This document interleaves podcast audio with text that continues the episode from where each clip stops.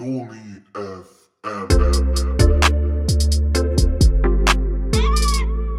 Herzlich willkommen zu einer neuen Podcast-Folge, Noni FM, der Klönschnack-Podcast. Heute darf ich mit Mia Thiel über feministische Außenpolitik sprechen und was das überhaupt bedeutet. Wir sind ja gerade im Bezirksvorstand bei unserem Themenschwerpunkt internationale Politik und wollen dazu jetzt nochmal mit diesem Podcast feministische Außenpolitik erklären und beleuchten. Und dafür habe ich mir Mia als Gast eingeladen. Mia, kannst du dich einmal für unsere Zuhörerinnen und Zuhörer vorstellen? Ähm, ja, sehr gerne. Erstmal Hallo von meiner Seite und vielen, vielen Dank für die Einladung. Ähm, genau, ich heiße Mia, ich bin ursprünglich aus Berlin ähm, und Genossin dort. Und ähm, ja, ich bin Vizepräsidentin der International Union of Socialist Youth. Das ist natürlich erstmal ein erschlagender Titel. Kurz nennt sich das UCI. Ähm, ja, und das ist äh, die globale Dachorganisation, in der auch die Jusos Mitglied sind. Ähm, und ich würde sagen, so die größte und älteste globale politische Jugendorganisation, die es so gibt. Wir haben über 130 Mitgliedern aus über 100 Ländern, ähm, gehen zurück bis auf Karl Liebknecht, also ähm, ein mhm. schweres Erbe. Und ähm, weil das natürlich sehr spannend ist, darf ich auch ähm, beratend im Juso-Bundesvorstand mitarbeiten. Ja, danke schön für deine Vorstellung. Ähm, du hast ja bei uns auch schon mal ein Seminar gehalten, ähm, im Buxtehude damals, wenn ich mich richtig erinnere. Also du warst ja bei uns schon durchaus in anderen Formaten dabei, beim Verbandsmagazin auch. Und jetzt bin ich gespannt, ähm, wie unser Gespräch zu feministischer Außenpolitik so verläuft. Und das ist ein Thema, was wir uns als Jusos Nordniedersachsen so ein bisschen rausgesucht haben als glaube ich, momentan noch ein Nischenthema in der Politik. Also es finden sich ja durchaus immer mehr, vor allem wissenschaftliche Beiträge, aber auch ähm, so NGOs wie das Center of Feminist Foreign Policy, ähm, das in diesem Bereich arbeitet und auch in der praktischen politischen Umsetzung gibt es ja schon Beispiele, auf die wir später sicherlich nochmal eingehen werden. Aber grundsätzlich ist feministische Außenpolitik ja etwas, was glaube ich, schon eher noch nicht so bekannt ist. Und deshalb wäre meine Einstiegsfrage an dich, was deine persönlichen Berührungspunkte zur feministischen Außenpolitik sind. Wo hattest du damit zu tun? Was ist das für ein Begriff? Wo sind da deine Berührungspunkte? Mhm. Mm, also natürlich erstmal aus einer ganz persönlichen Perspektive, eben als, junger, als junge Frau in der internationalen Politik. Ich vertrete zum Beispiel meine Organisation, die UC, auch in der Jugendstruktur des UN-Wirtschafts- und Sozialausschusses das heißt United, ähm, uh, United Nations Major Group for Children and Youth und ähm, ist eben ein Zusammenschluss, wo verschiedene Jugendorganisationen, gar nicht mal so sehr viele explizit politische, zusammengefasst sind und Mensch sich also auch außerhalb der Juso-Bubble bewegt und da mit anderen internationalen Organisationen in Berührung kommt. Und da merke ich schon, das ist natürlich doch nach wie vor einfach ein ziemlich männlich dominiertes Gebiet, wo einfach ähm, vor allen Dingen männliche Akteure unterwegs sind. Ähm, zwar betrifft ja die internationale Politik ähm, Gebiete, von denen ich sagen würde, dass sie gesellschaftlich weiblich konnotiert werden, wie zum Beispiel Friedens- und Entwicklungspolitik. Übrigens auch ein häufiger Ansatzpunkt, um die feministische Außenpolitik ähm, zu erklären, also dass Frauen ja, also eigentlich so ein differenzfeministischer Ansatz, dass Frauen aus ihrem Gemüt heraus ähm, eigentlich besser in der Lage wären, äh, zu schlichtenden Ergebnissen zu kommen ähm, aber mhm. der Großteil internationaler Politik ist ja natürlich eher männlich konnotiert. Da geht es um Wirtschaftspolitik, da geht es um Verteidigungspolitik. Und da habe ich auch einfach selber gemerkt, dass ich am Anfang ähm, mir wenig zugetraut habe und mir da auch erstmal bewusst machen musste, das kann ich und da habe ich auch was dazu zu sagen. Ähm, das betrifft ähm, uns Frauen einfach. Übrigens auch überdurchschnittlich, wenn man jetzt auch ähm, Frauen mal international ähm, betrachtet und dass wir ja da natürlich auch vordrängen müssen als Frauen, aber schon noch zurückgehalten werden. Hat ja auch viel eben ähm, äh, ja, in Zeiten der Nationalstaaten mit ähm, Kommunikation unter Staatsleitungen zu tun und da haben wir, wie wir wissen, natürlich auch wenig Frauen. Ähm, mhm. Ja, und dann aber auch, ähm, weil die UC selbst natürlich auch ein feministischer Richtungsverband ist. Wir haben viel Kontakt zu Grassroot Movements in der ganzen Welt und da gehören die feministischen Frauenmärsche ähm, ganz groß mit dazu. Ist ja auch eher ein Phänomen ähm, aktuellerer Zeit, dass sich, dass sich soziale Proteste international vernetzen. Da spielen natürlich auch die sozialen Medien eine große Rolle. Und ähm, ja, da bin ich zum Beispiel ja also voller Stolz, wenn ich äh, zu unseren Genossinnen nach Südamerika, äh, Südamerika gucke, die ähm, mhm. Ja dort ja vor allen Dingen äh, diese Frauenmärsche organisiert und initiiert haben und damit zum Beispiel jetzt auch erreicht haben, dass Abtreibung in Argentinien legalisiert wurde. Es ist gar nicht selbstverständlich in diesem hochkatholischen Land. Ähm, genau, also auch wenn ich unsere Aktiven betrachte bei der UC, ähm, dann sind das vor allen Dingen Frauen, die da auf der Straße sind. In feministischen Protesten, aber auch im arabischen Frühling oder im Sudan ähm, und zuletzt auch im US-Wahlkampf waren das ja vor allen Dingen Frauen, und zwar schwarze Frauen, ähm, die das entschieden haben. Und ich würde sagen, das fasst so meine Berührungspunkte mit feministischer Außenpolitik zusammen. Ja, ja, danke schon mal für deine Erläuterung und die vielen verschiedenen Beispiele. Ich denke, dadurch ist schon relativ gut deutlich geworden, dass das ein Thema ist, ähm, was auch zukunftsweisend sein wird und was uns in Zukunft noch sehr stark beschäftigen wird. Gerade hast du ja sicherlich noch nicht alle Konflikte aufgezählt, aber allein schon mit denen, die du gerade aufgezählt hast, ist das ja schon ein riesiger Batzen an Bewegungen, die auch mit einer feminist feministischen Perspektive ähm, an politische Problemstellungen herangehen und sich den stellen. Ähm, jetzt hast du gerade natürlich sehr stark auch aus deiner eigenen Perspektive erläutert, ähm, was du für Berührungspunkte hast. Ähm, ich persönlich habe das erste Mal ähm, mit feministischer Außenpolitik oder wenn man das ein bisschen wissenschaftlicher zusammenfassen will, weil da hatte ich tatsächlich auch den Berührungspunkt mit im Rahmen meines Studiums äh, Gender irgendwie in internationalen Kontexten in der Uni eine Berührung und da mit einer sehr ja theoretischen Perspektive, ähm, was das überhaupt bedeutet, ähm, wie man da herangeht. Und du hast es ja auch eben schon aufgegriffen. Es gibt dann ja auch bestimmte Herleitungen davon, also dass man Militarisierung, ähm, Nationalstaaten und all diese Begriffe mit Gewalt natürlich irgendwie sehr männlich konnotiert sind und mhm. ähm, dann ja auf der anderen Seite wiederum das, was internationale Politik ja auch aus unserem jungsozialistischen Verständnis gewährleisten soll, also Frieden ähm, und Aussöhnung und Diplomatie, dass all das eher eine weibliche Konnotation hat und dadurch ja sich feministische Außenpolitik dort ähm, anbietet und dort irgendwie ansetzt. Ähm, jetzt hast du ja auch dann gerade schon erläutert, ähm, wie das vielleicht ganz praktisch aussieht oder wie das vor allem in der Repräsentation von Frauen in verschiedenen sozialen Bewegungen aussieht. Aber jetzt hätte ich mal einfach nur, um das Phänomen vielleicht grundsätzlich auch zu erklären und für alle auch greifbar zu machen, die bisher noch keine Berührungspunkte damit hatten, weil ich glaube, dass es dort schon einige gibt.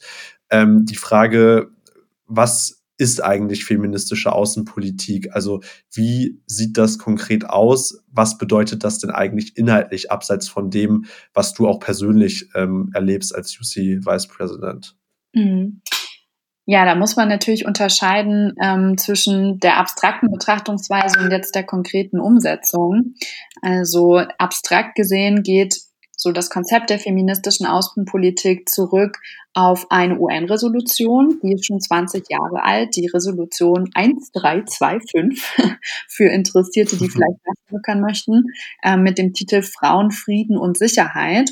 Und ähm, ja, das heißt, wie so oft im Bereich ähm, Gender beziehungsweise überhaupt Diversity waren es die Vereinten Nationen, die da eigentlich ähm, den entscheidenden Schritt nach vorne gewagt haben und dieser Resolution eben festgehalten haben, dass ähm, Frauenperspektiven in Konfliktvermeidung, Lösung und Stabilisierung einzubinden sind. Ne? Da haben wir also wieder genau den Punkt, den du auch angesprochen hast und auf den ich mich ja vorhin auch bezogen habe. Also wenn es um Konfliktlösung geht, um das Schlichten, ähm, das ist der Ansatzpunkt gewesen gewesen, wo Frauen ähm, ursprünglich eben mitgedacht ähm, werden mussten. Ich sage das nochmal so deutlich, ähm, quasi als Merkposten dafür, dass das aber natürlich nicht die einzige Perspektive sein kann, beziehungsweise wir von diesem ursprünglichen Verständnis eigentlich ähm, weg müssen, weil du hast auch den Punkt Repräsentation angesprochen ähm, also auch wenn es um Staatsleitung geht, wenn es um Verhandlungen geht, ähm, also wo es nicht nur um Schlichtung, sondern Gestaltung geht, ähm, müssen Frauen natürlich auch eine tragende Rolle spielen und spielen können.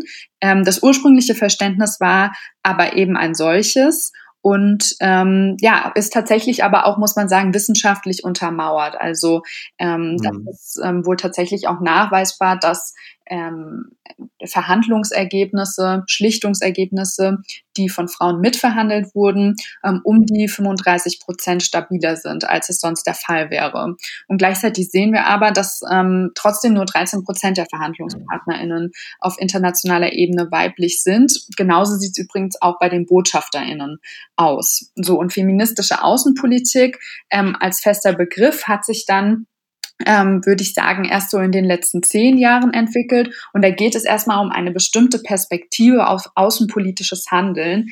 Ähm, eine solche nämlich, die das Individuum erstmal ins Zentrum rückt und das unabhängig ähm, von Geschlecht, von äh, sexueller Orientierung, ähm, Herkunft und so weiter und ähm, orientiert am Individuum Außenpolitik äh, gestalten möchte. Dazu gehört aber eben dann auch, dass man feststellt, dass Patriarchat, also das strukturelle Konzept, in dem wir uns befinden und was eine Machthierarchie ähm, ähm, ja, gewährleistet, die, die Männern eine Vorherrschaft einräumt, ähm, ein internationales Phänomen ist und dass diese Situation von Frauen, die eben auch Frauen international verbindet, über Außenpolitik gezielt adressiert werden muss und Frauen ähm, da ähm, selbst eine internationale Stimme erreichen müssen.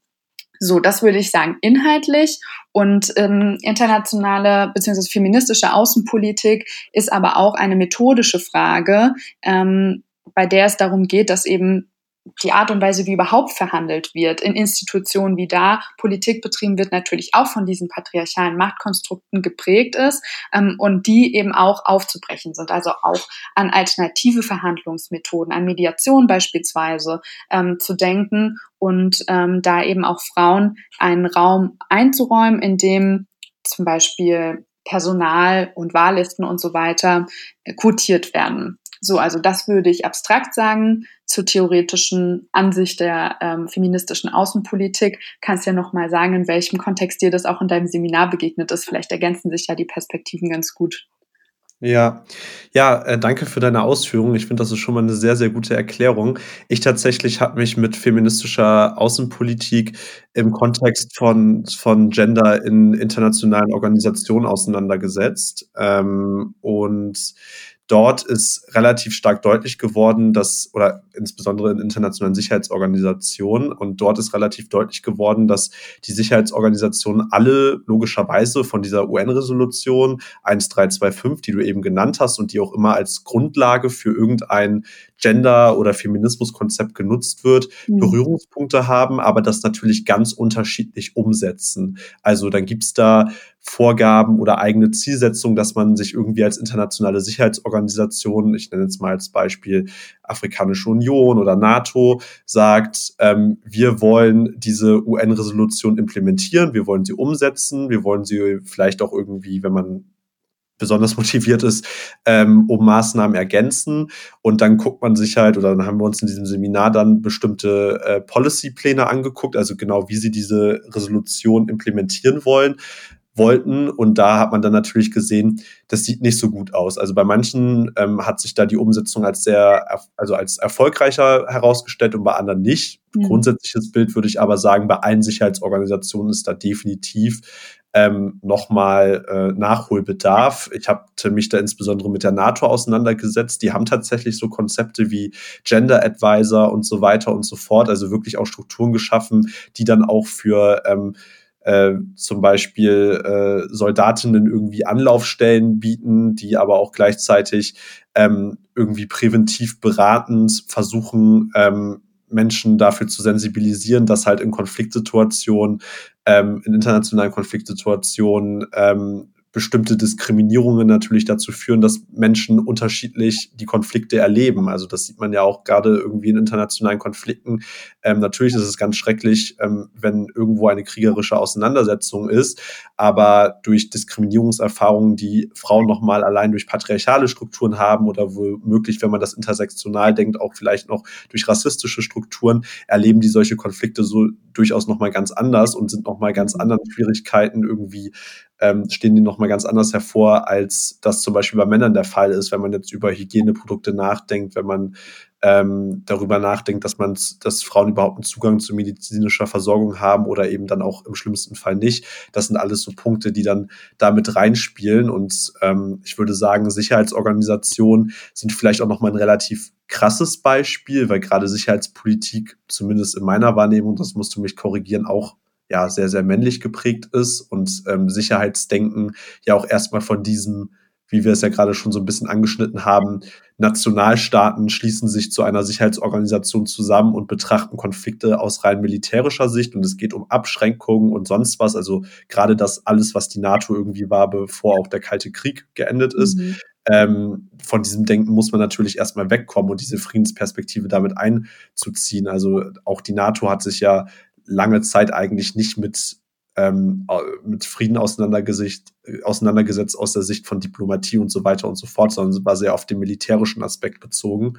Und ähm, da hat sich natürlich schon ein bisschen was entwickelt und auch in den letzten 20 Jahren, seit es die Resolution gibt, geändert. Das kann man auch so sagen.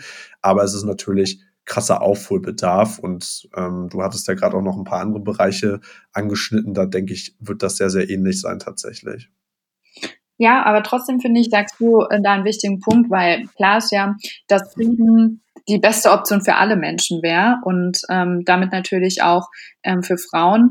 Ähm, aber wir unwahrscheinlicherweise in der Welt, wo es überall Frieden gibt, da ist auch die Frage, was ist Frieden, an welchen Kriterien ist das zu messen, ähm, leben werden. Also müssen wir auch über den Konflikt sprechen und ähm, die Aspekte, die da eine Rolle spielen. Und da hast du völlig recht, dass gerade die Sicherheitspolitik absolut männlich dominiert ist. Und das ist aber ein Problem, weil das ist ein äh, ganz wichtiger Punkt bei feministischer Außenpolitik. Wenn wir davon sprechen, ähm, das Individuum muss in den Zentrum gerückt werden und es muss eine gleichberechtigte Teilhabe aller Menschen geschaffen werden, um ihre Lebensrealitäten mit einzubinden. Übrigens auch ein Ansatz, der äh, bei dem auch eine konstruktive Intersektionalität erforderlich ist, also dass Überschneidungen mit anderen Diskriminierungsmustern beleuchtet werden. Nicht so nach dem Motto, ich darf nur mitreden, wenn ich möglichst viele Diskriminierungsmerkmale gesammelt habe, aber eben schon in Anerkennung dessen, dass Unterdrückungsmechanismen ähm, in der globalen Welt gesehen unterschiedlich sein können und eben berücksichtigt werden müssen.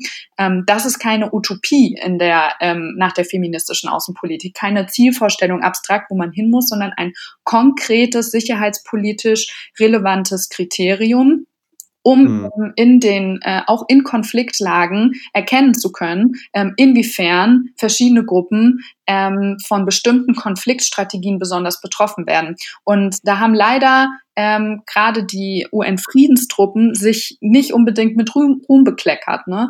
Sexualisierte Gewalt zum Beispiel ist ähm, mittlerweile ein ja, wesentlicher Bestandteil von Kriegsführung ähm, geworden, gerade in den Gebieten, wo es auch um territoriale ähm, Konflikte geht oder eigentlich überhaupt, weil natürlich sexualisierte Gewalt, ähm, wissen wir, nicht eine Form von Verlangen, sondern eine Form von Bemächtigung über eine andere Person ist und deswegen auch mhm. in äh, Konfliktsituationen ähm, ja mittlerweile oder eigentlich schon immer ein wesentliches Element war, wenn auch erst sehr spät erforscht. Und ähm, da mussten wir ja leider feststellen, dass es eben auch ähm, Mitglieder der UN-Blauhelme, die ja eben eigentlich keine Konfliktpartei sind, aber über die kann man als äh, Konzept natürlich insgesamt auch diskutieren, ähm, ja, gerade die sich aber auch genau dieser Mechanismen, Mechanismen bedient haben. Also ähm, die Resolution 1325 ähm, gerade in den Sicherheitsorganen auch der Vereinten Nationen ähm, und bei der NATO ähm, wird es sicherlich auch so sein,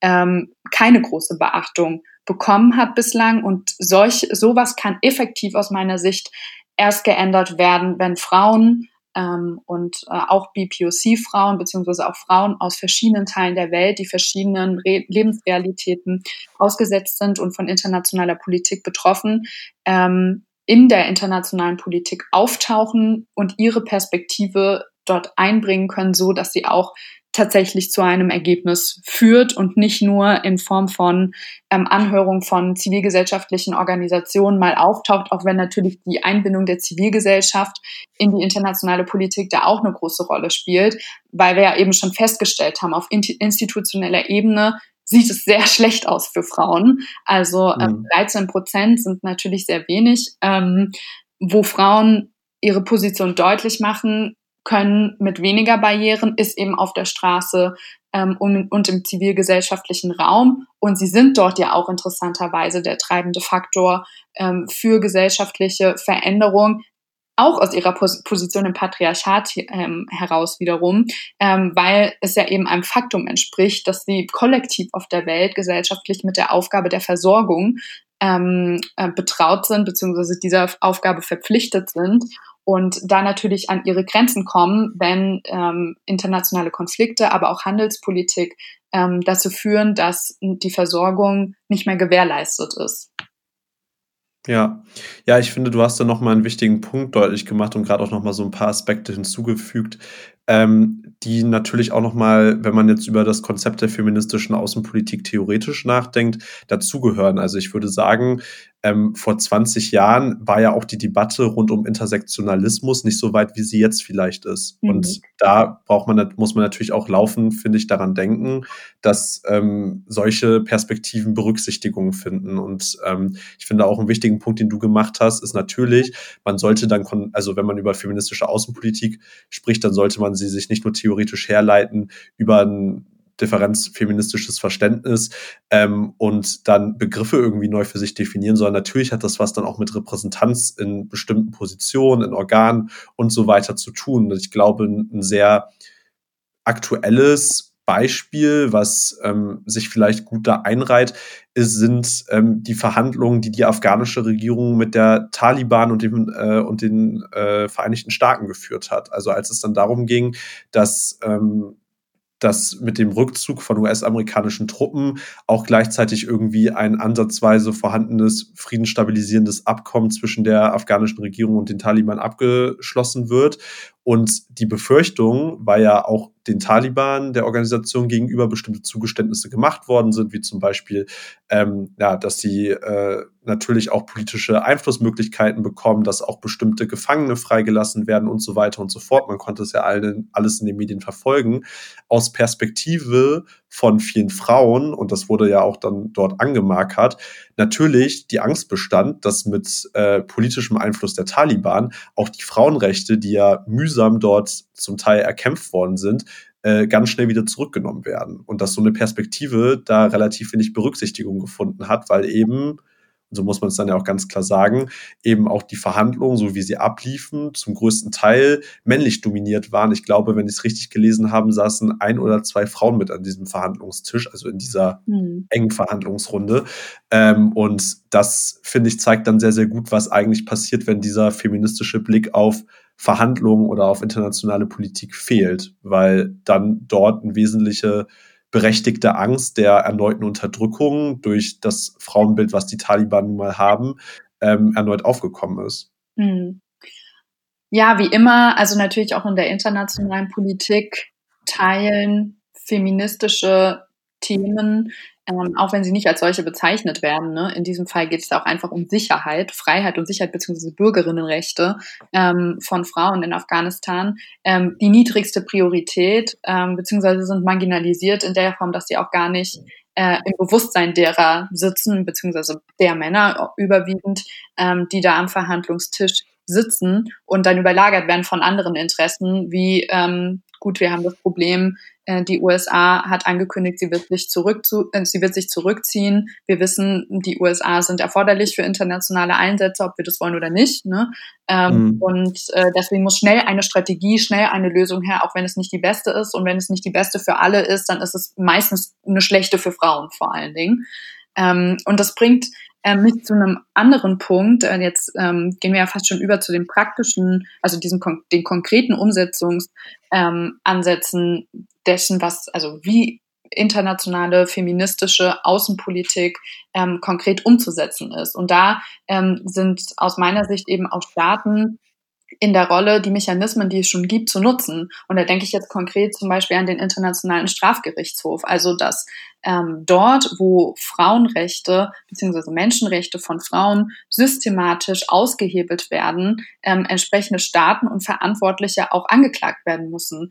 Ähm, das betrifft mhm. Zweifel die Taliban, was natürlich als ähm, ja keine äh, richtige staatliche Struktur, ja mehr so paramilitärisch ähm, unterwegs schwierig ist, aber zum Beispiel auch Saudi-Arabien, ähm, wo ganz systematisch ähm, Frauenrechte ähm, ja, verneint werden und ähm, ja, wir mit Methoden mit, wie Steinigungen ähm, oder ähnlichem konfrontiert sind, ähm, auch im Iran. Ähm, das passiert aber aus meiner Sicht selten. Wir sehen in den Vereinten Nationen dann eher ähm, ja eine Form von Schizophrenie. Einerseits diese ähm, diese sehr progressiven Vorstöße. Jetzt gibt es ja auch eine ähm, ja, Agency, also mit UN Women, eine Agency, eine UN-Agency, die sich nur mit Frauenrechten und der Situation von Frauen beschäftigt, das aber im äh, zentralen Entscheidungskomitee Saudi-Arabien eine Rolle spielt, ist wiederum überhaupt nicht verständlich. Und ähm, gerade mit diesen Staaten und auch in dem von dir ähm, beschriebenen Aushandlungsprozess jetzt für Afghanistan,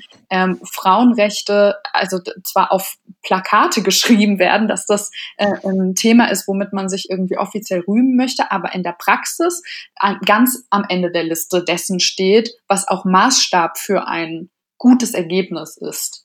Und ähm, das ist äh, ja allein schon, wenn wir ähm, uns überlegen, für was machen wir eigentlich internationale Politik, für was, was ist denn die Legitimation von Staaten über die Situation an anderen Orten ähm, zu verhandeln. Und das ist ja die Lage der Menschen, die dort leben und die, ähm, äh, die Menschenrechte, die da verletzt werden, um für ein besseres Leben auf Grundlage von demokratischen Werten für alle zu streiten. Ähm, und da sind eigentlich die Rechte der Frauen immer ein sehr nützlicher Indikator, um festzustellen, ähm, wie denn die menschenrechtliche Situation ist. Ähm, und dann natürlich sehr ambivalent, dass sie als Indikator aber durchgehend die niedrigste Rolle spielen. Ja, ja, auf jeden Fall. Ich finde auch, dass das ein sehr gutes Beispiel ist. Ähm, und gerade ähm, finde ich, hast du dann auch noch mal einen Punkt aufgemacht, dass in den internationalen Organisationen und auch den Nebenorganisationen, du hast gerade äh, UN Women genannt, ähm, oder auch, ich würde sagen, zum Beispiel der Menschenrechtsrat der Vereinten Nationen, ähm, dass natürlich alles von der Idee her und ähm, so wie man sich das vorgestellt hat, total sinnvolle ähm, Organe und Instrumente sind, um auch einfach Bewusstsein dafür zu schaffen, ähm, wie die menschenrechtliche Lage nun mal in manchen Ländern ähm, aussieht oder sogar manchmal in ganzen Regionen. Und ähm, das ja eigentlich an sich ein riesiger Gewinn ist, um irgendwie auch ähm, Öffentlichkeit dafür zu schaffen, ähm, Menschen darüber zu informieren und gegebenenfalls auch dafür dann zu sorgen, durch diesen öffentlichen Druck, dass sich dann vielleicht auch etwas tut und dass ähm, sich etwas verändert.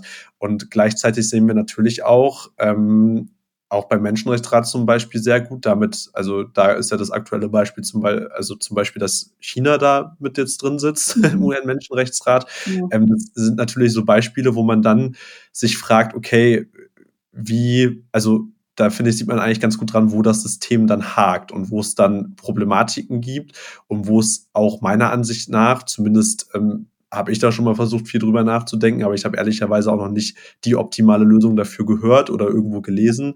Ähm, es irgendwie auch an Lösungen dafür fehlt, wie man diese strukturellen Probleme, weil im Endeffekt sind es ja die Strukturen, die man sich selbst dort geschaffen hat in diesen Institutionen, dann auch löst, um äh, dort für eine verbesserte Lage zu sorgen.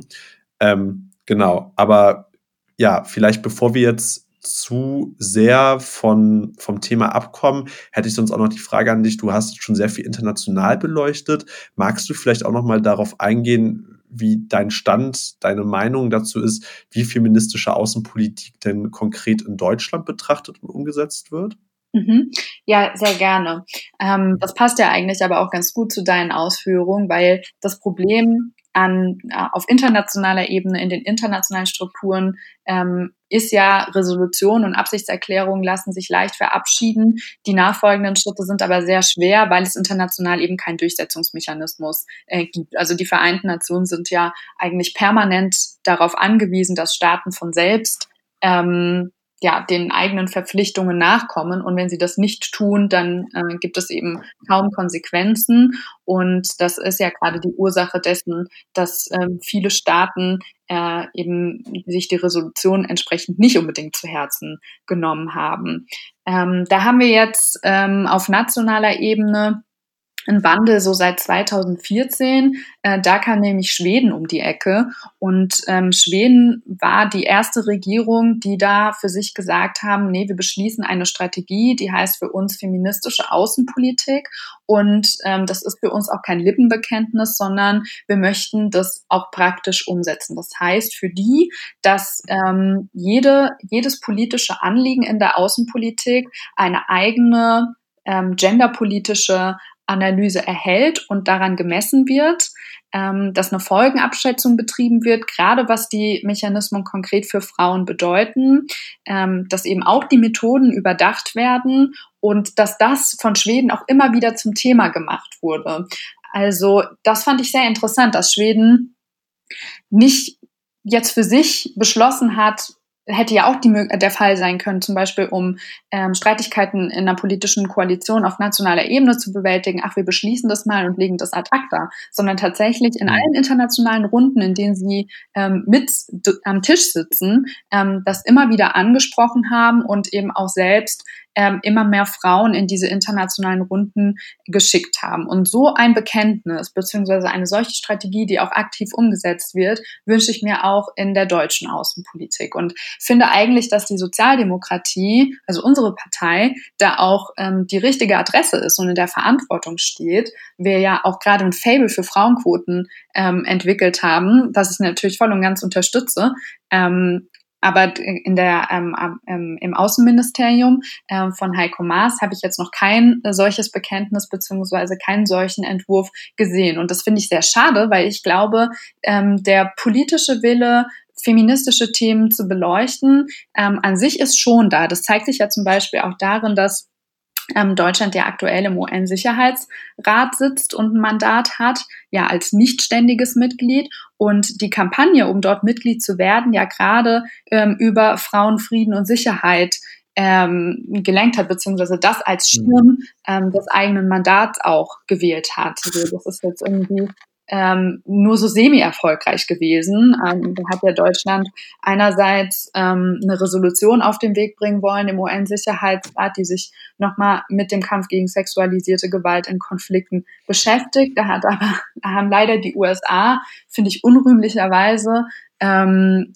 große Teile rausgestrichen, die gerade diesen Zusammenhang zwischen sexualisierter Gewalt und Konflikt ähm, betreffen. Ähm, und ähm, was auch passiert ist, ist, dass ähm, das Außenministerium einen Aktionsplan zur Umsetzung der Resolution 1325, die wir jetzt schon mehrfach genannt haben, ähm, auf den Weg gebracht haben, also die sich nur auf die nationalen Strukturen ähm, bezieht. Aber ich sehe da halt die Gefahr, dass es wieder nur eine Absichtserklärung ist. Ähm, wir haben ja noch andere internationale Abkommen in diesem Bereich, die wir umsetzen müssten. Dazu gehört zum Beispiel auch die Istanbul-Konvention oder auch die UN-Frauenrechtskonvention. Und ähm, wieder wurden jetzt aber mit diesem Aktionsplan zum Beispiel keine festen Mittel, ähm, kein festes Budget zugesichert, um die gesteckten Ziele auch zu erreichen. Ähm, aber wenn wir zum Beispiel die Situation von Frauen verbessern wollen, gerade auch wenn es also um die ökonomische Situation geht, aber auch den Schutz vor sexualisierter Gewalt, ähm, dann brauchen wir Strukturen. Meistens ist das in der Zivilgesellschaft, das sind irgendwie ähm, die Frauennotrufe, das sind ähm, NGOs und so weiter, die auch wissen müssen, dass sie Geld haben, mit dem sie planen können. Ähm, und es bedeutet eben auch, dass äh, man sich zum Ziel setzt, Frauen explizit für internationale Verhandlungen auszubilden. So, da würde ich mir auf jeden Fall mehr wünschen ähm, von der deutschen Regierung und da insbesondere auch von Heiko. Hm. Ja, ich finde, da machst du einen wichtigen Punkt auf. Ähm, und das wäre tatsächlich auch was gewesen, was ich dich später auch nochmal äh, gefragt hätte, beziehungsweise worauf ich gerne eingegangen wäre. Und zwar sehe ich das auch so, dass eigentlich die feministische Außenpolitik, so wie wir sie jetzt ja auch schon an vielen Beispielen irgendwie beleuchtet haben, ein Projekt ist, was auch in unsere nationale Strategie, sage ich mal, also wenn wir darüber nachdenken, ähm, was wir, keine Ahnung, uns ins SPD-Wahlprogramm schreiben, was wir, wie wir äh, internationale Politik verstehen und da sagen wir schon eigentlich immer und berufen uns dabei ja auch immer auf Willy Brandt, wir als SPD sind die Friedenspartei. Wir wollen Frieden, wir wollen Frieden stiften und wir wollen auch eigentlich in den meisten Fällen weg von der Militarisierung. Und ähm, ich finde das, also diese, dieses grundsätzliche, diese Aussage kommt ja schon eigentlich von derselben Grundannahme, wie das auch feministische Außenpolitik trifft und wie du das ja auch vorhin schon erläutert hast. Also, dass man einen Schwerpunkt auf Friedenspolitik und auf Aussöhnung und auf Diplomatie liegt. Und ich glaube, dass es deshalb sich auch unabhängig davon, dass das Konzept, so neu ist es ja gar nicht mehr, aber dass es vielleicht noch nicht so bekannt ist, eigentlich schon sehr, sehr gut in sozialdemokratisches und vor allem auch jungsozialistisches Verständnis reinpassen würde und dass man damit eigentlich sehr, sehr gut arbeiten könnte. Ähm, ich es bisher aber auch vermisse, dass man das wirklich konsequent macht. Und ich glaube, dass da wirklich ein guter Schritt wäre, wenn wir uns in unserer internationalen Politik aus, ähm, äh, wenn wir uns in unserer internationalen Politik dann ähm, mit damit beschäftigen wollen, dass wir dann auch wirklich diese feministische Außenpolitik als das, was wir besetzen wollen, irgendwie ausrufen, weil man sonst vielleicht auch irgendwann muss man ja ehrlicherweise sag, sagen, dann auch da den Anschluss mal dran verpasst, weil logischerweise gucken sich das auch andere Parteien an. Ich habe das auch schon bei den Grünen gesehen und bei den Linken, dass die sich das auch schon mal angeguckt haben. Und ich glaube aber, dass, dass unsere Partei durchaus auch noch mal intensiver tun sollte und dadurch vielleicht noch mal was lernt, beziehungsweise einiges mitnimmt für zukünftige internationale Politik. Ja, das Schöne ist ja auch, dass man da überhaupt nicht das Rad neu erfinden muss. Also ich kann mir auch vorstellen, dass auch das Wissen einfach nicht da ist, was man da jetzt konkret ähm, machen könnte. Ähm, aber einerseits gibt es genug Beispiele dafür, dass sich diese Strategie auch lohnt. Also ich habe ja schon Schweden genannt, aber mittlerweile sind auch einige Länder nachgezogen, Kanada und Frankreich zum Beispiel, auch Luxemburg ähm, und Mexiko, also durchaus ähm, auch europäische PartnerInnen, mit denen ja hm. sowieso ein enger Austausch über internationale Politik gepflegt wird, beziehungsweise ja auch der Ansatz ist, eine gemeinsame internationale Politik ähm, zu verfolgen. Ähm, ich würde mir aber auch wünschen, dass ähm, ja auch zum Beispiel das Außenministerium, wie es ja andere Ministerien die aber zugegebenermaßen ähm, auch mehr Gesetzesinitiativen auf den Weg bringen. Ähm, das Außenministerium es mehr nutzt, auch zivilgesellschaftliche Organisationen einzuladen, deren Perspektive einzuholen und daraus Konzepte zu erarbeiten. Zum Beispiel ähm, das ähm, Center for Feminist Foreign Policy ähm, hat eben auch äh, Ableger in, in Berlin und mhm. ähm, die wären sicherlich bereit, mal bei Heiko vorbeizukommen und dazu beraten, ähm, genauso wie sie auch enge Beziehungen zur schwedischen Regierung haben. Also ähm, ich glaube, das ist ein Mechanismus, der in der deutschen Außenpolitik ähm, sehr wenig verbreitet ist, da Zivilgesellschaft ähm, auch mitzunehmen oder mehr einzubinden, beziehungsweise eine, ähm, ja, als, als Quelle der Inspiration auch zu nutzen. Ähm, gerade die Außenpolitik oder internationale Politik aus staatlicher Ebene betrachtet ist in Deutschland noch ein sehr traditionelles Feld. Ähm, mhm. gibt was, wo man ja auch davon spricht, dass es sich hier hierbei um eine, ja, ein exekutiv, ein exekutiv geprägtes Politik Feld handelt, also dass hier ähm, der Regierung eine besondere Perspektive zugestanden wird oder ein besonderes Fachwissen. Ähm, das ist in der heutigen Zeit zwar trotzdem auch so natürlich, aber nicht mehr so, dass nur ähm, interessantes Fachwissen dort liegt, sondern eben auch an anderer Stelle. Ähm, und dem müsste man sich wiederum auch bedienen und kann so, also es darf nicht die einzige Möglichkeit sein, aber kann so zumindest auch mal vorübergehend abfedern, dass in den Institutionen sich eben viel zu wenig Frauen ähm, befinden, weil man sicherlich jetzt auch ein bisschen Zeit brauchen wird, um diese Institutionen aufzubrechen. Ähm, aber das muss natürlich auch gleichzeitig ähm, ebenfalls das erklärte Ziel sein, gerade in den SPD-geführten Ministerien. Ja, auf jeden Fall. Und ich glaube auch, um deinen äh, Aspekt aufzugreifen und ein bisschen zu ergänzen, ähm, dass auch dieses Verständnis von internationaler Politik und da liegt die Domäne bei den Nationalstaaten beziehungsweise bei den Regierungen der Nationalstaaten und das ist, da hat man irgendwie eine hegemoniale Macht drüber, dass dieses Verständnis auch ehrlicherweise schon seit mehreren Jahren ähm, nicht mehr zeitgemäß ist und nicht mehr funktioniert. Wenn man allein darüber nachdenkt, wie internationale Konflikte, wie dynamisch die sind, was da alles für AkteurInnen partizipieren, sowohl auf der Seite von denjenigen, die die Konflikte befeuern, als auch von der Seite derjenigen, die versuchen, die Konflikte irgendwie ähm, zu schlichten. Gibt es ja so viele verschiedene Initiativen, NGOs, Vereine ähm, und alles mögliche Gruppierungen, ähm, die sich dort finden und die in dieser internationalen Politik mitmischen. Und von daher ist es ja völlig logisch, dass man auch nicht mehr alleine aus einer nationalstaatlichen Perspektive und aus einer Perspektive von einer Regierung, du hast es ja gerade, glaube ich, Exekutivmacht genannt, heraus ähm, solche internationalen Konflikten bedienen kann, sondern dass man eigentlich völlig logisch sich auch von externem Wissen bedienen muss, um halt überhaupt die ganzen Dynamiken, die sich weltweit äh, bewegen, äh, erfassen zu können im Endeffekt. Und ich glaube, dass sich da auch, also dass dieses Verständnis eigentlich ja schon sehr, sehr lange dafür da ist, dass die Welt nicht mehr aufgeteilt ist in ähm, Nationalstaaten, die sich gegenseitig bekriegen oder in große Blockkonfrontationen, sondern dass es eben sehr, sehr viele AkteurInnen gibt, die man zu berücksichtigen hat. Und genau sowas sollte man dann, finde ich, auch in der Politik ähm, praktisch auch umsetzen und begreifen, indem man halt sich auch andere Perspektiven anhört. Ja, und das ist ja auch interessant, weil gerade ähm, die Nichtregierungsorganisationen oder die Akteure in Konflikten, die eben ähm, keiner staatlichen Kraft zugeordnet werden können, gerade deshalb immer eine wichtigere Rolle spielen, weil Staaten immer weniger in der Lage sind, Konflikte ähm, zu bewältigen.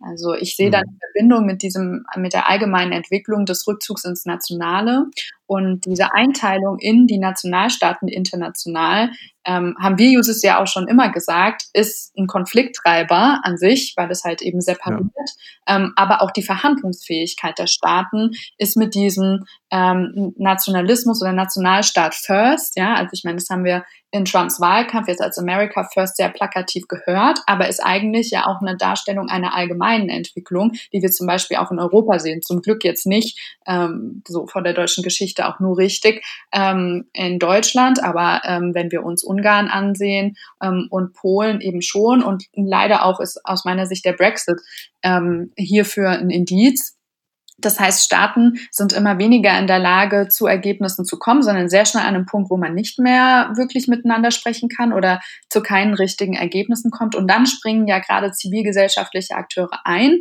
Und auch wenn ich mir Protestbewegungen anschaue, wir haben von die feministischen Proteste gedacht, äh, ähm, äh, angesprochen, aber ähm, zum Beispiel auf Fridays for Future oder überhaupt ähm, ja die Jugendproteste, ähm, die Schülerinnenproteste, äh, da habe ich das Gefühl, die sind international viel vernetzter und viel enger beieinander, als das abstrakt betrachtet Nationalstaaten aus heutiger Sicht sind und in dem Sinne auch ein treibender Faktor ähm, für Konfliktlösung und für Dialog untereinander. Der andere Faktor in der Hinsicht ist übrigens natürlich die Wirtschaft, die eben ähm, international vernetzt ist und die wir auch nicht außer Betracht ähm, ziehen dürfen. Ähm, habe das Gefühl, als Jusos sind wir oft haben wir oft ein bisschen Berührungsangst vor Wirtschaftspolitik, obwohl wir ja eigentlich genau wissen, die Art und Weise, wie wir wirtschaften, bestimmt eben auch die Art und Weise, wie wir leben. Und ähm, ja, wenn wir uns die ökonomischen Verhältnisse anschauen, ist gerade das eben auch ein Aspekt ähm, der Frauen oder die Situation von Frauen, die wie gesagt für Versorgung zuständig erklärt werden von den Gesellschaften dieser Welt, ähm, ein entscheidender Aspekt. Ne? Also äh, sind es die Frauen, die die ähm, Landwirtschaft in äh, großen Teilen der Welt betreiben und ähm, ja von international ausgehandelten Getreidepreisen zum Beispiel unmittelbar betroffen sind, deswegen auch deutlich stärker von Armut betroffen, ähm, als das jetzt im Vergleich äh, für Männer der Fall ist. Ja, ja, auf jeden Fall. Und ähm, ich glaube, dass wir ja gerade daran auch schon jetzt sehr gut sehen, dass da definitiv noch einiges getan werden muss. Und wir haben ja auch gerade schon identifiziert, dass sich auch in unserer Partei dafür noch einiges tun muss. Und um vielleicht zu einem weiteren Aspekt zu kommen, du hast ihn gerade schon so ein bisschen ähm, ja, angerissen, diese Rückkehr zum Nationalstaatlichen, diese Rückkehr zum Nationalismus, ähm, zu unilateralen Handlungen und so weiter und so fort. Davon war sehr viel die Rede, verständlicherweise, während der Präsidentschaft von Donald Trump, die ja äh, lustigerweise auch heute endet, ähm, und ähm, während des Brexits und ähm, du hast eben auch schon andere Beispiele mit Polen und Ungarn genannt. Glaubst du, ähm, dass die Entwicklung, die wir ja gerade schon versucht haben, so ein bisschen zu skizzieren, der feministischen Außenpolitik in den letzten 20 Jahren seit der Resolution 1325, dass das jetzt gerade irgendwie einen Backflash erlebt und dass es gerade eher eine Rückentwicklung zu beobachten ist durch ähm, diese nation nationalen Tendenzen? Also die, durch die nationalen Tendenzen würde ich nicht direkt eine Verbindung ziehen. Allerdings müssen wir uns ja auch anschauen, wo diese Nationalisierungstendenzen herkommen. Und das hat ja schon mit einem allgemeinen Rechtsdruck international ähm, zu tun. Ähm, übrigens auch gerade ähm, die Rechtsradikalen und Rechtsextremen, die wahnsinnig gut darin sind, sich international zu vernetzen und gemeinsam Kampagne zu machen und auch da neue Technologien und neue Medien für sich äh, zu nutzen wussten. Und daran hängt natürlich ein Gesellschaftsbild, ähm, bei dem es für Frauen ganz dunkel aussieht. Also mhm. Ähm, die, ähm, ja, wo die Frau vor allen Dingen eben Aushängeschild, Trophäe und Verfügungsobjekt ist ähm, und ähm, ja, sich ihr Wirkbereich mehr oder weniger ähm, auf den Haushalt beschränkt. Ähm, beziehungsweise durchaus ja auch eine politische Form, also eine rechte Frauen ist ja nochmal ein eigenes Phänomen. Ähm, aber diese dieses Gesellschaftsbild, was sich da natürlich ähm, mit durchsetzt oder einschleicht, das hat natürlich schon ähm, eine konkrete Auswirkung auf Frauen. Andererseits muss man natürlich sagen, gibt es ähm, sehr nationalstaatlich geprägte ähm, politische Persönlichkeiten, wie zum Beispiel auch Joe Biden, der natürlich international ähm, ähm, sehr viel offener ist und äh, viel internationale Erfahrung hat und deswegen ja auch zu Recht ähm, Hoffnungsträger jetzt für das Verhältnis, für das transatlantische Verhältnis, ähm, aber auf jeden Fall auch ähm, ein Nationalist und ähm, das jetzt nicht wie Trump formulieren würde, aber natürlich die Interessen Amerikas an erster Stelle setzt und gleichzeitig aber ein ähm, Kabinett gebildet hat, was ausdrücklich ähm, von, der, ähm, von ähm, äh, ja, Diversity, also Vielfalt ähm, geprägt ist und eben Repräsentation für ja sowohl Frauen als auch BPOC, als auch, ähm, ich glaube, äh, Innenministerin ist ja jetzt ähm, eine Transfrau. Ähm, äh, ja, also verschiedenen Gruppen da eine Stimme gibt. Ähm, das ist, würde ich sagen, ein, ein, gewünschter oder ein wünschenswerter Reflex zu den aktuellen ähm, Verhältnissen, weil ich würde auch sagen, je rechter das Klima insgesamt wird, desto mehr müssen wir Demokratinnen und Sozialistinnen sowieso eben äh, mit dem Gegenentwurf antworten, mit ähm, offenen Konzepten, mit äh, neuen politischen Methoden, aber auch mit neuen Persönlichkeiten, ähm, die frischen Wind in die internationale Politik bringen. Mhm. Ja, das hast du da hast du einen guten Punkt angesprochen und da sind wir, glaube ich, auch schon wieder bei diesem Repräsentationsaspekt. Vielleicht, äh, kurzer Hinweis, ähm, äh, Rachel Levine ist die Person, über die du gerade gesprochen hast, also die Trans äh, Frau, die dort, ähm, ins Kabinett berufen werden soll und sie soll Staatssekretärin werden. Ähm, bei der im Innenministerium hat Joe Biden, ähm, aber auch eine Frau, ähm vorgeschlagen ähm, mit indigenen Hintergrund. Und das ist ja auch durchaus eine Entwicklung, mhm. die ja sehr, sehr ähm, positiv zu betrachten ist, würde ich sagen.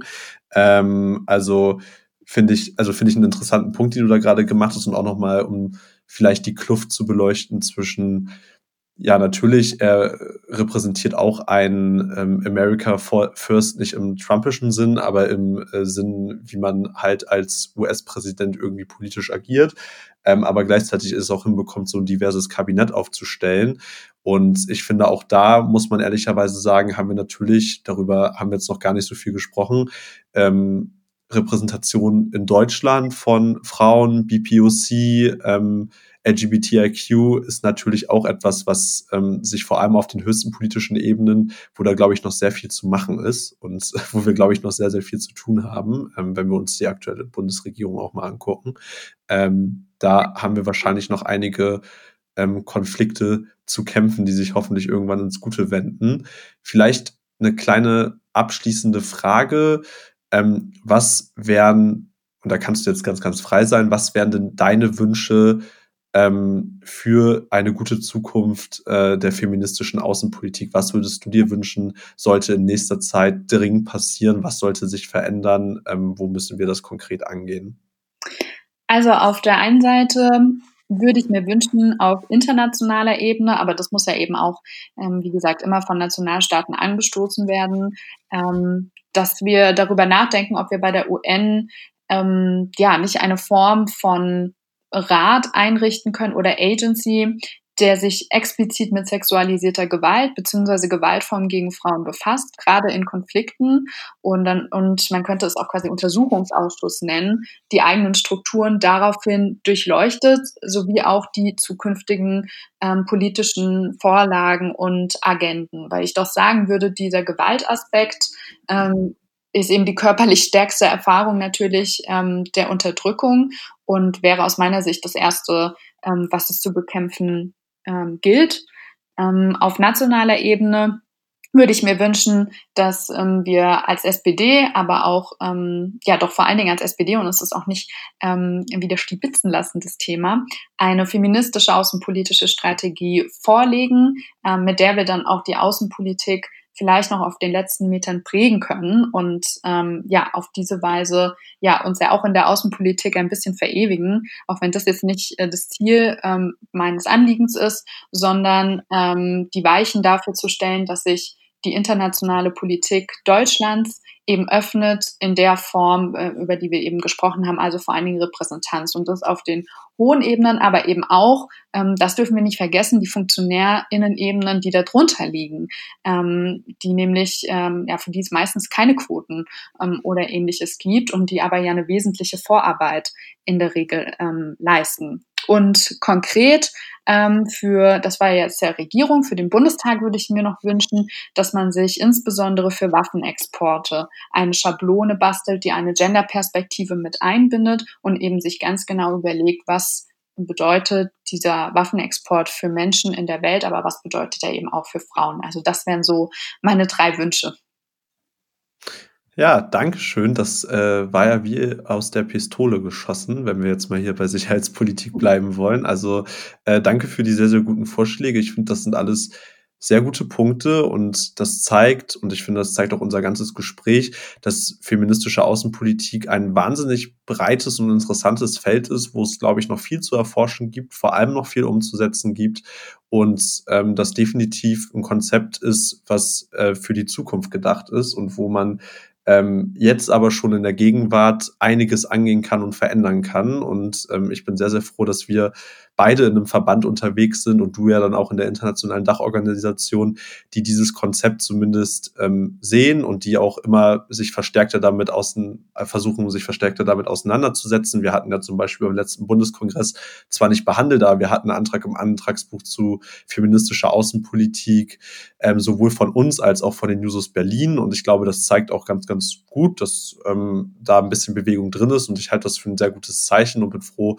dass wir in diesen Verbänden aktiv sind ähm, und das Thema hoffentlich dann noch erleben, wie es stärker vorangetrieben äh, wird und dann hoffentlich auch Einfluss auf die SPD nimmt, so wie du es gerade auch schon in deinem Wunsch schon geäußert hast. Ich möchte dir stellvertretend für meinen Bezirk ganz herzlich danken, dass du dir heute die Zeit genommen hast, ähm, mit mir zu sprechen über dieses interessante Thema. Ich persönlich habe auch noch mal vieles Neues gehört und gelernt und ich hoffe, das geht den ZuhörerInnen hier auch so. Und ja, würde dir jetzt gerne ein kleines Präsent übergeben, aber Corona-technisch ist das jetzt ja gerade nicht möglich. Aber ich hoffe natürlich, dass wir uns, sobald sich die Situation beruhigt haben, hat, ganz bald sehen und ich dir dann äh, gebührend dafür danken kann, dass du dir heute Nachmittag die Zeit dafür genommen hast. Vielen lieben Dank, Mia. Ja, das hast du eigentlich auch ähm, schon getan, mir gebührend danken. Ich freue mich nämlich wahnsinnig über die Einladung. Mir hat es auch ähm, total Spaß gemacht und ähm, ja, ich denke, die Anträge von äh, unseren beiden Organisationen zeigen auch da, ähm, bestehen viele Ideen und deswegen hoffe ich, dass wir das Gespräch auch über den Podcast hinaus weiter fortsetzen werden. Ja, das ist doch ein gutes Zeichen. Dann danke ich fürs Zuhören an alle Zuhörerinnen und Zuhörer. Ähm, abonniert uns auf unseren entsprechenden Kanälen, Instagram, Facebook, hört auch in unsere anderen Podcasts rein und besucht gerne unsere Online-Seminare. Wir hören uns in der nächsten Folge. Tschüss. Ciao.